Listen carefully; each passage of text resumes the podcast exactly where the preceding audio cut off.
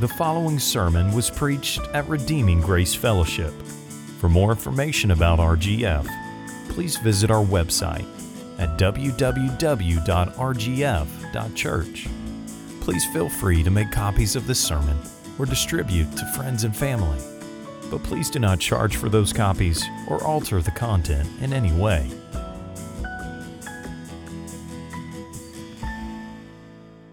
Chapter 10, and we're going to start in verse 1. It was, uh, it was just about, um, just about maybe three, four months ago when Pastor Caleb, Caleb, Caleb's back uh, wasn't doing so well, and I filled in for him.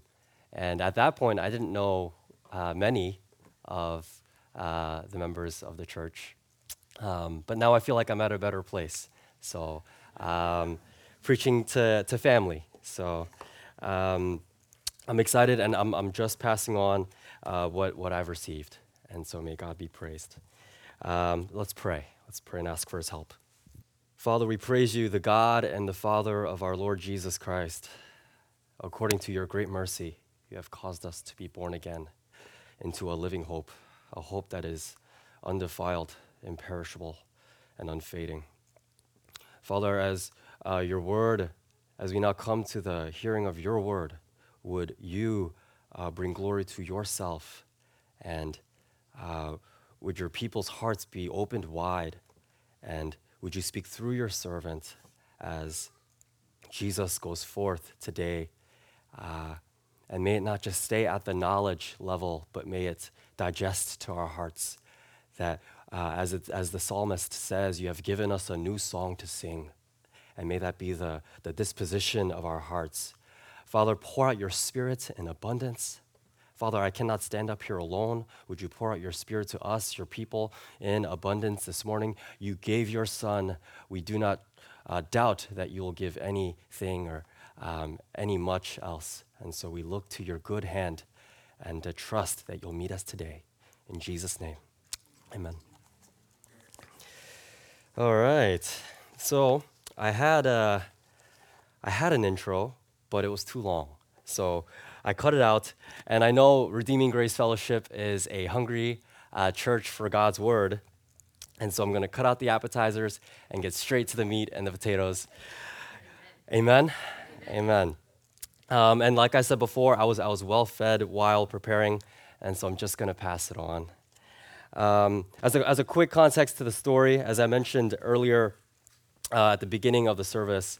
Uh, this is a pivotal moment in history because it is the very story that opens up the door for Gentiles. I'm, not, I'm sure many of us are not Jewish Israelites, so many of us, uh, the doors open for many of us to enter into God's family.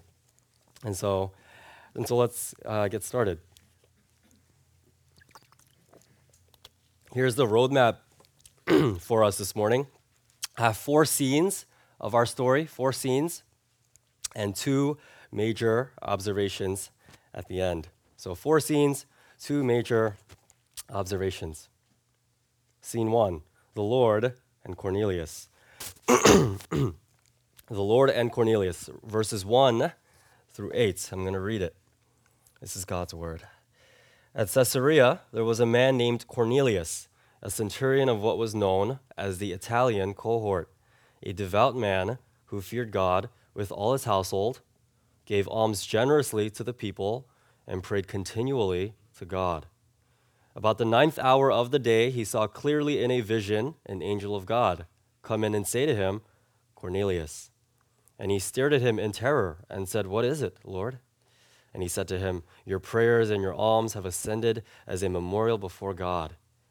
And now send men to Joppa and bring Simon, who is called Peter. He is lodging with one Simon, a tanner, whose house is by the sea. When the angel who spoke to him left, he called two of his servants and a devout soldier from among those who attended him, and having told them everything, he sent them to Joppa. So here we're given an introduction to Cornelius, an Italian military leader. And this is how he is described. He is a deeply committed and devout man, or very religious. He and his household feared God. He gave generously to the poor, as, as the proverb said. God honors, he honors God. And he always prayed. He always prayed. And then what happens right after that introduction? Uh, Cornelius then has a vision where the Lord shows up. It takes, about, it takes place about 3 o'clock in the afternoon, and the Lord tells him that he has seen his prayers and his generous giving. And then this is interesting. Right after that, he doesn't say anything more. I've seen your prayers, I've seen your giving. Now get Peter. Now get Peter. And then he sends his two men and he gets them. And what I love about this part is that without questioning, Cornelius, he hears from the Lord, he gets his two servants, he gets his soldier, and he just sends them. He does exactly what he is told no ifs, no ands, and no buts. Simple, childlike obedience. That's scene one. We see who Cornelius is. We see that the Lord appears to him. He has seen his giving, he has seen his praying, and then he tells him to go get Peter. And then Cornelius does just that. So, scene one, pretty simple the Lord and Cornelius. Scene two, the Lord and Peter. The Lord and Peter. Verses 9 through 16. I'm going to read it for us. The next day, as they were on their journey, right, the Cornelius's men, and approaching the city, Peter went up on the housetop at about noon to pray. And he got hungry and wanted something to eat, but while the people were preparing it, he fell into a trance and saw the heavens opened and something like a great sheet descending, being let down by its four corners on the earth. In it were all kinds of animals and reptiles and birds of the air. And there came a voice to him Rise, Peter, kill and eat. But Peter said, No way, Lord. I have never eaten anything that is common or unclean. And the voice came to him a second time What God has, called, what God has made clean, do not call common. This happened three times. And then the thing, the blanket or the sheet, was taken up at once to heaven. Okay, so to summarize this scene, it's the next day after the Lord meets Cornelius. It's the second day. And the two, as the two servants and the soldier are on their way to meet Peter, the camera now shifts to Peter.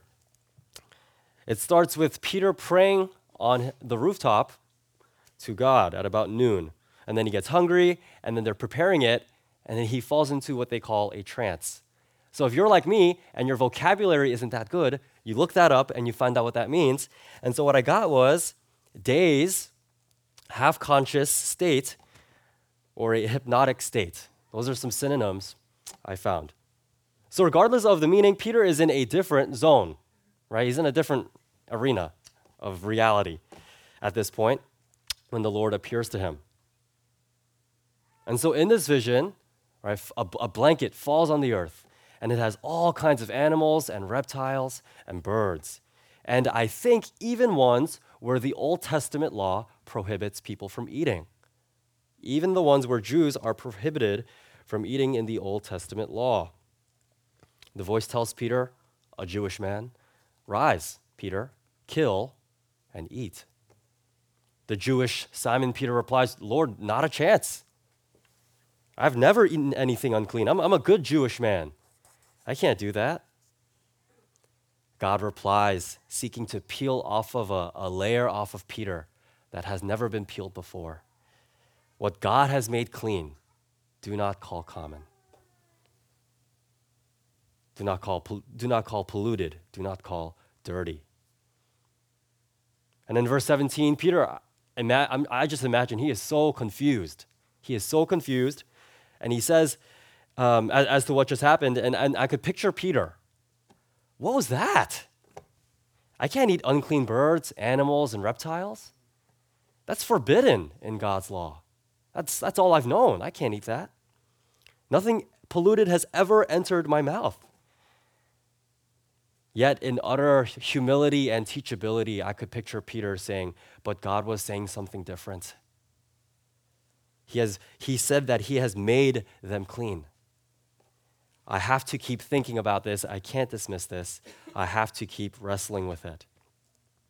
And so, as a side point for, for, for what happens there, uh, brothers and sisters, let's pause and acknowledge that God is a good teacher to his people, but also that God loves those who are humble and teachable.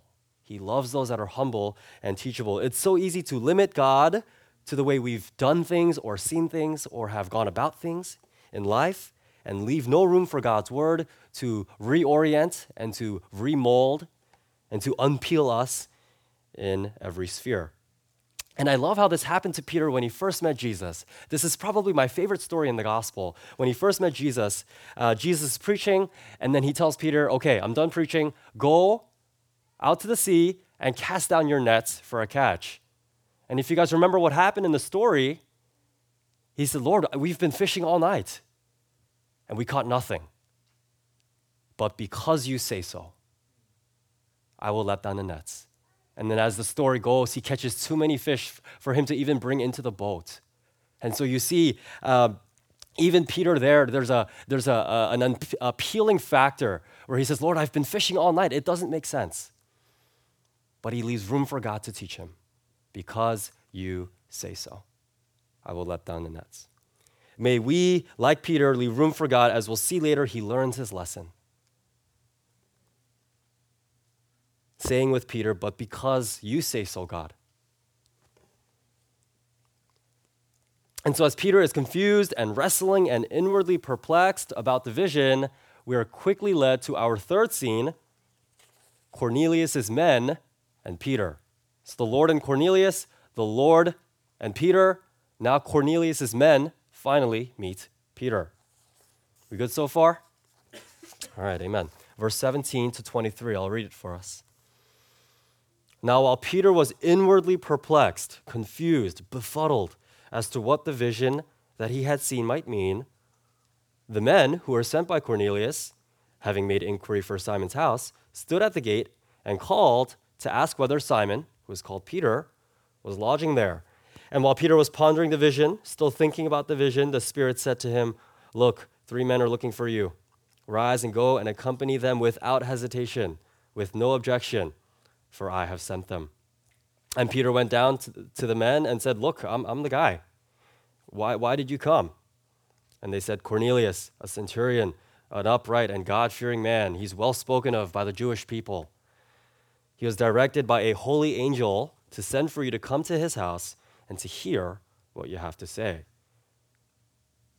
And so he invited, he, Peter, invited them in to be his guests.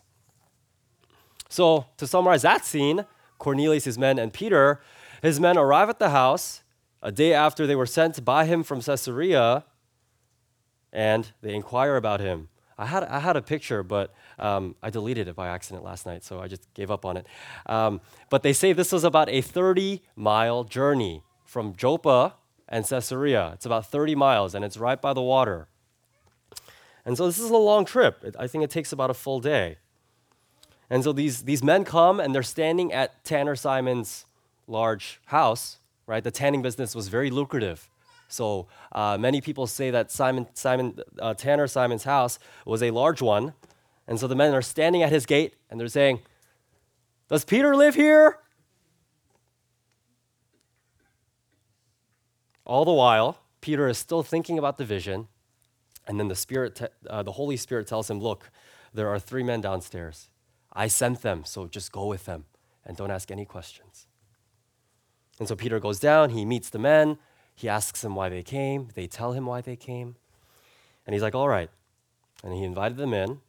And my assumption is they stayed the night at Tanner Simon's large house, pretty large house. And so Cornelius is three men, Peter, and as we'll see in Acts 11, when Peter tells this story to the Jewish council, he had six brothers with him. Right? So had six brothers, Peter and his three men. It's 10 people in one house. And they get up the next day to go back to Caesarea, where Joppa is. And so, as a side note, there, once again with Peter, no ifs, no ands, no buts. All right, simple, childlike obedience. God simply gives him the command, and he goes. No overanalysis, no time constraints, no this, no that. Just simple obedience to God's command. May God be the one to propel simple obedience in us to love and good works. The Christian life really isn't that complicated. Whether it's to obey parents, or to clean a, a bathroom, or to cook a meal, or to disciple a brother or sister, or to share the gospel, preach the gospel to the lost. Cornelius and Peter both did not ask a single question that prevented them from going and obeying. May God bless our obedience and faith. And, you know, really to elaborate on, on that, right? Obedience really is an opportunity to walk more intimately with Jesus. I was thinking about this this week, and, you know, when we, when we cook that meal or when we uh, embarrass ourselves and share the gospel with that coworker or with that person on the street or that homeless person, right? A part of us is dying. And the life of our Lord from the, from the manger in the inn all the way to the cross was a life of self denial, was a life of self death. And we see it at the crux at the cross. And so, in a sense, we get to walk with him. Lord, you walk the path of self denial before me. I will humbly follow. Right? So, obedience really is an opportunity to walk with Jesus. And it shouldn't be a burden, although so many times it is. With that, we are taken to our fourth and final scene in our text the Lord and Cornelius, the Lord and Peter, Cornelius' men and Peter, and now Cornelius and Peter finally meet. Right, this, is the, this is the whole plan all along. I'm going to read from verse 24 to 33. The next day he rose and went away with them, and some of the brothers from Joppa accompanied him. Right, that's the six brothers. And on the following day, they entered into Caesarea. Cornelius was expecting them and had called together his relatives and close friends. When Peter entered, Cornelius met him and fell down at his feet and worshiped him. But Peter lifted him up, saying, Stand up. I am a man too. And as he talked with Cornelius, Peter went in and found many people gathered. And he said to them, you know how unlawful it is for a Jew to associate with or to visit a man of another nation. But God has shown me that I should not call any person common, dirty, polluted, or unclean. So when I was sent for, I came without objection. I asked then why you sent for me. And Cornelius said, Four days ago, about this hour, I was praying in my house. At about three o'clock, and the man stood before me in bright clothing, and he said, Cornelius, your prayer has been heard, and your alms have been remembered before God. Send therefore to Joppa and ask for Simon, who is called Peter. He is lodging in the house of Simon, a tanner, right? Rich Simon the tanner, by the sea. And so I, I sent for you at once, and you've been kind enough to, to come. Now, therefore, we are all here in the presence of God to hear all that you have been commanded by the Lord. And so, to summarize that scene, as the 10 men are journeying together for about a full day, they finally arrive at Caesarea, where Cornelius is. Cornelius was eagerly waiting for them to arrive. All of his close friends, his what some of us call his boys, right? Some of us youth students have been with the youth, so it's rubbing off. His homies, his peeps, his squad, as we used it in high school, and his entire family. They're waiting there. And he walks in, and it's a lot of people. It's a lot of people. And so I was thinking, hold on, they don't have cell phones here. So how long were they waiting? It's not like, you know, uh, Cornelius' soldier was like, yo, I'm five minutes away. It's not that, right? This is 2,000 years ago, right? So no cell phones, no, no pagers. Um, and so I was thinking about that. And who knows how long Cornelius and his relatives and his friends were waiting? Who knows how long? It could have been minutes, it could have been hours. But for them, it did not matter. What mattered was Peter, who was coming to deliver God's message. And so they'll count the cost and they'll pay the price because they will hear the word of the Lord. And as a, as a side point on that, brothers and sisters, how much God loves it when people are hungry and eager for Him and His Word. The first Gentile believer in Jesus is this hungry man of God. All right, Psalm 42, I, I love it in, in the song As the Deer. Uh, As the deer pants for the water, so my soul longeth after you. You alone are my heart's desire, and I long to worship you.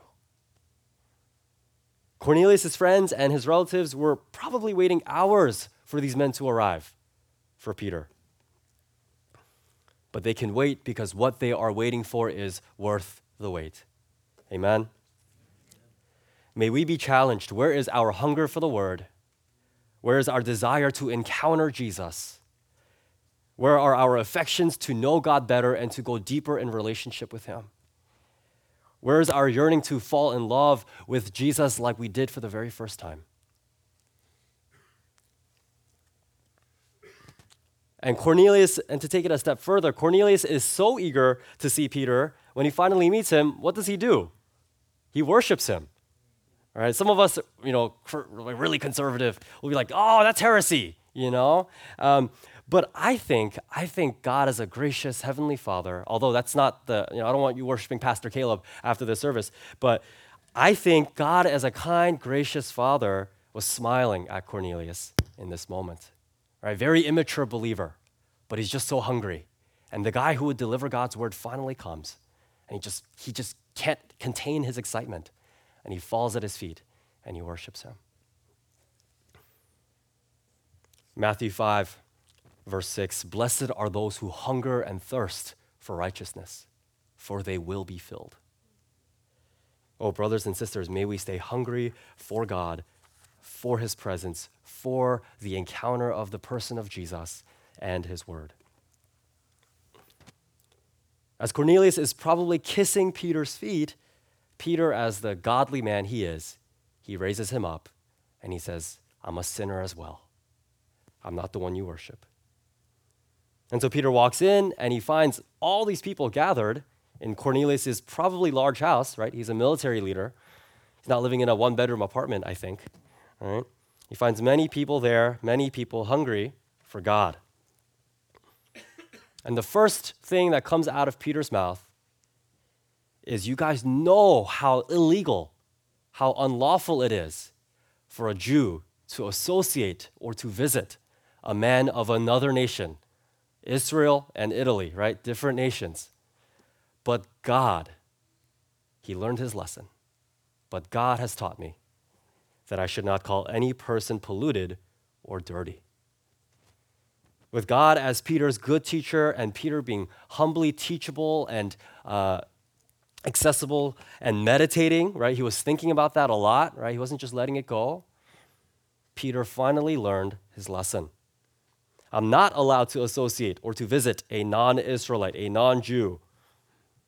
But God has shown me that I should not call anyone polluted or dirty. Right? It's always, I feel like the theme of the Christian life is but God. But God. He learned well from his master Jesus when he went to the woman at the well in Samaria. Right? Jews don't associate with Samaritans. That's what John says. But he learned well from his master as he broke those social barriers and he, he himself took the journey to Samaria and he met the woman at the well. And, to, and he gave her himself. And I'm encouraged by Redeeming Grace Fellowship as well, just looking out and different skin colors, different backgrounds, different social classes, maybe different economic statuses, but all one in Christ. All right, I love what it says in Colossians 3 Christ is all and in all, slave or free.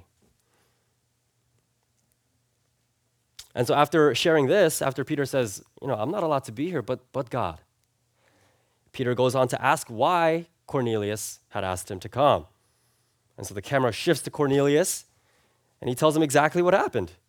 I'm just going to read from the verses. Four days ago, about this hour, I was praying at three o'clock, and a man appeared to me, and he said, Look, Cornelius, I've heard your prayers, I've seen your giving, they've been remembered before me. Send to Joppa and ask for Simon, who is called Peter. He is lodging in the house of Simon, a tanner. And so I, I, I, just sent men to you right away, and you've been kind enough to, to come. Now we're all here in God's presence to hear all that you have been commanded by the Lord. Guys, Cornelius is such an admirable man, isn't he? Right, he is the first Gentile convert that God chooses to use in this point of history. We know he fears God, we know he's devout, and we know he gives generously and he prays all the time. Like that guy who's always like, yo, let's, let's just pray. All right, let's just pray about that. But we also know that he is obedient, right? Simple, childlike obedience at your word, Lord. And we also have just learned that he is hungry for God, evidenced by his waiting, his, his invitation to all of his families and friends. Right? Like, guys, like, this guy is coming and he's going to preach God's word. Come, come to my house. And his eager longing for Peter's arrival, and even through his worship of Peter. But I'm encouraged again, just it's a, it's a very small thing, but even by his character, if you look at verse 33, all right, Cornelius tells Peter in such kind fashion, You've been kind enough to come. I sent for you, and you've been kind enough to come. But more than Peter, Cornelius wants God. Look at the end of verse 33. Now we're all here in God's presence to hear that all that you have been commanded by the Lord. I want to hear what the Lord has to say. I want to hear what God has to say. We're in God's presence. So that's scene four. Scene one, the Lord and Cornelius. Scene two, the Lord and Peter. Scene three, Cornelius' men and Peter. Scene four, Cornelius and Peter himself. And so, with that, I'm going to close with two observations. All right, I think what we just talked about is a good segue. The first observation from this text is prayer. Prayer. If you ask your youth students, I will not go a single night without telling them that we need to pray. We need to pray. Brothers and sisters, we need to pray. The Apostle Paul tells us to pray without ceasing and to pray always in the Holy Spirit and to stay constant in prayer. Doesn't mean pray sometimes, doesn't mean pray frequently, it means pray all the time. But I want us to see it in our text.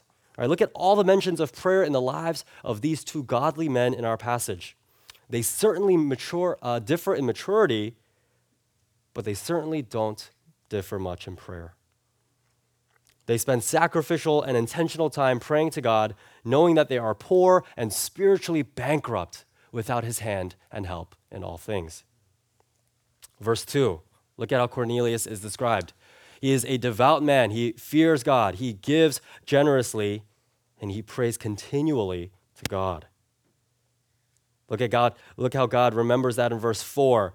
He said to him, Your prayers and your alms have ascended as a, as a remembrance before God. Moving on to Peter in verse 9. While the men are coming, Peter went up to the housetop to, to watch Netflix, to chill out to pray. To pray. That's the, tr- that's the trend of the godly believer, right? The normal, trendy, necessary activity in the life of a godly believer like Peter.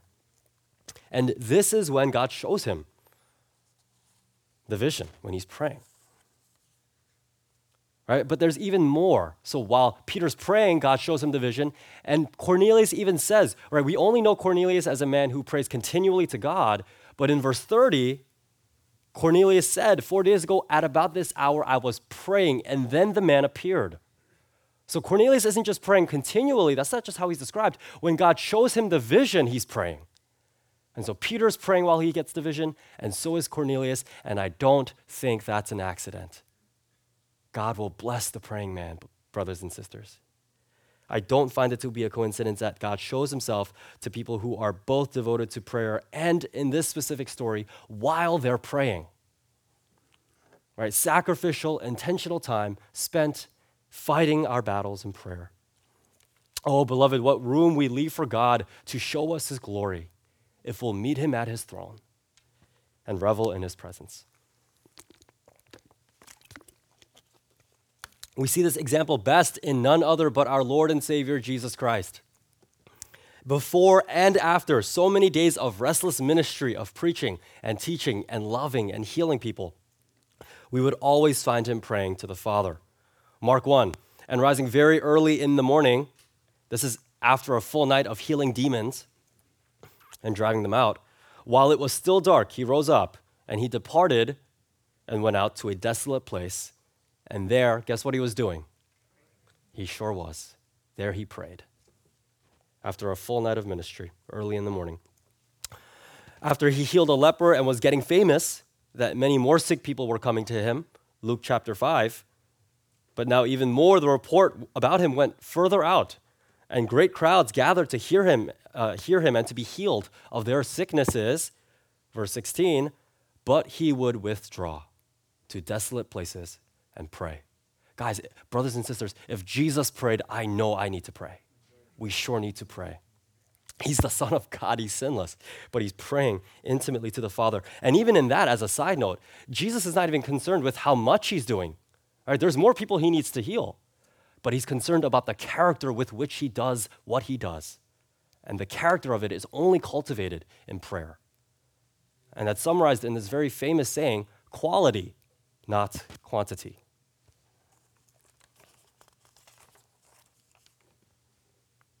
But we know that the crux of our Lord and Savior Jesus Christ was not his prayer life, it was the cross on which he was to die for sinners like you and me, Gentile sinners. Which takes us smoothly to our second observation salvation. First observation is prayer, second observation is salvation. Brothers and sisters, our passage makes it clear that God, the means that God uses to save his people is through the preaching of the gospel of Jesus Christ. That's why Paul said in, in uh, 1st or 2nd Corinthians, I will preach nothing among you except Jesus Christ and Him crucified. He says, Woe to me if I don't preach the gospel.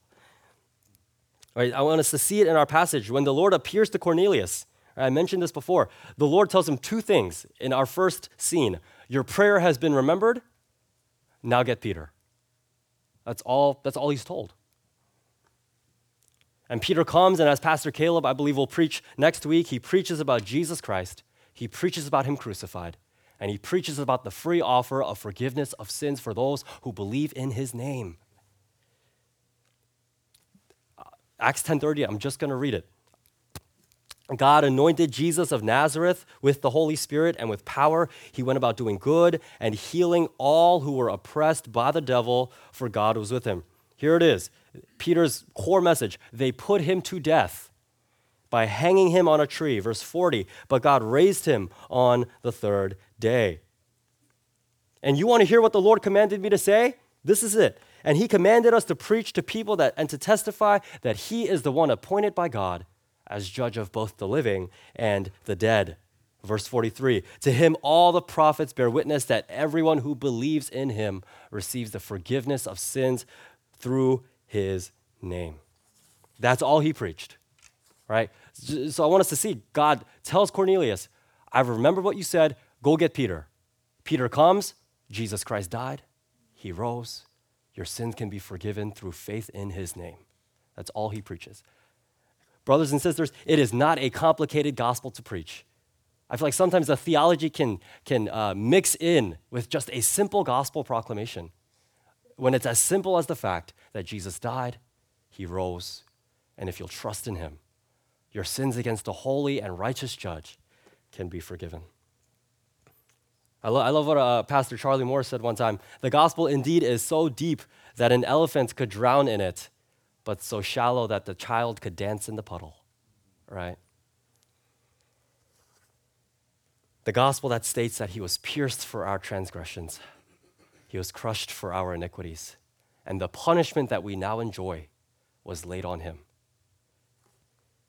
The, the, the gospel that states that it was he who bore our griefs and he who carried our sorrows.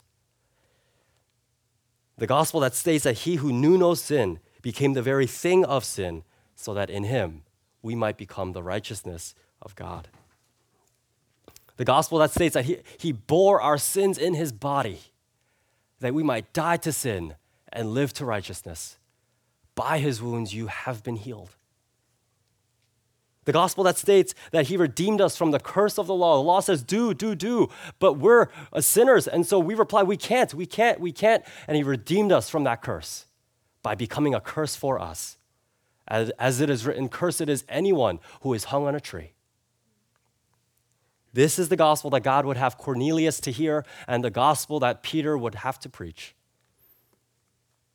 And so, to bring that point around, the gospel is the means that God uses to save his people. Romans 1 The gospel is the power of God unto salvation for everyone who believes. And beloved, our entire passage happened so that the gospel could be delivered to the Gentiles. It was guarded by the lives and the blood of faithful men, so that we too today can hear it and receive it by faith. But as many of you know, the devil will accuse us. And our flesh will be tempted to fall for his lies that we're not good enough for God. Maybe there's some of us here this morning, I'm not good enough for God. I can't be here. But that's where we say back to the devil, when was it ever about us? It was all about Jesus Christ and that he died for me. But more than that, we have a better plea. God says to the devil on our behalf, as he said to Peter earlier, what God has made clean, do not call common. He will call you dirty, but God has made you clean. He will call you dirty, but God has made you clean. And his voice speaks louder. He is God of the devil. And so to conclude, we know that the gospel is God's power to save sinners, but we must never forget that the gospel is not just a one time, I believe it, and that's it.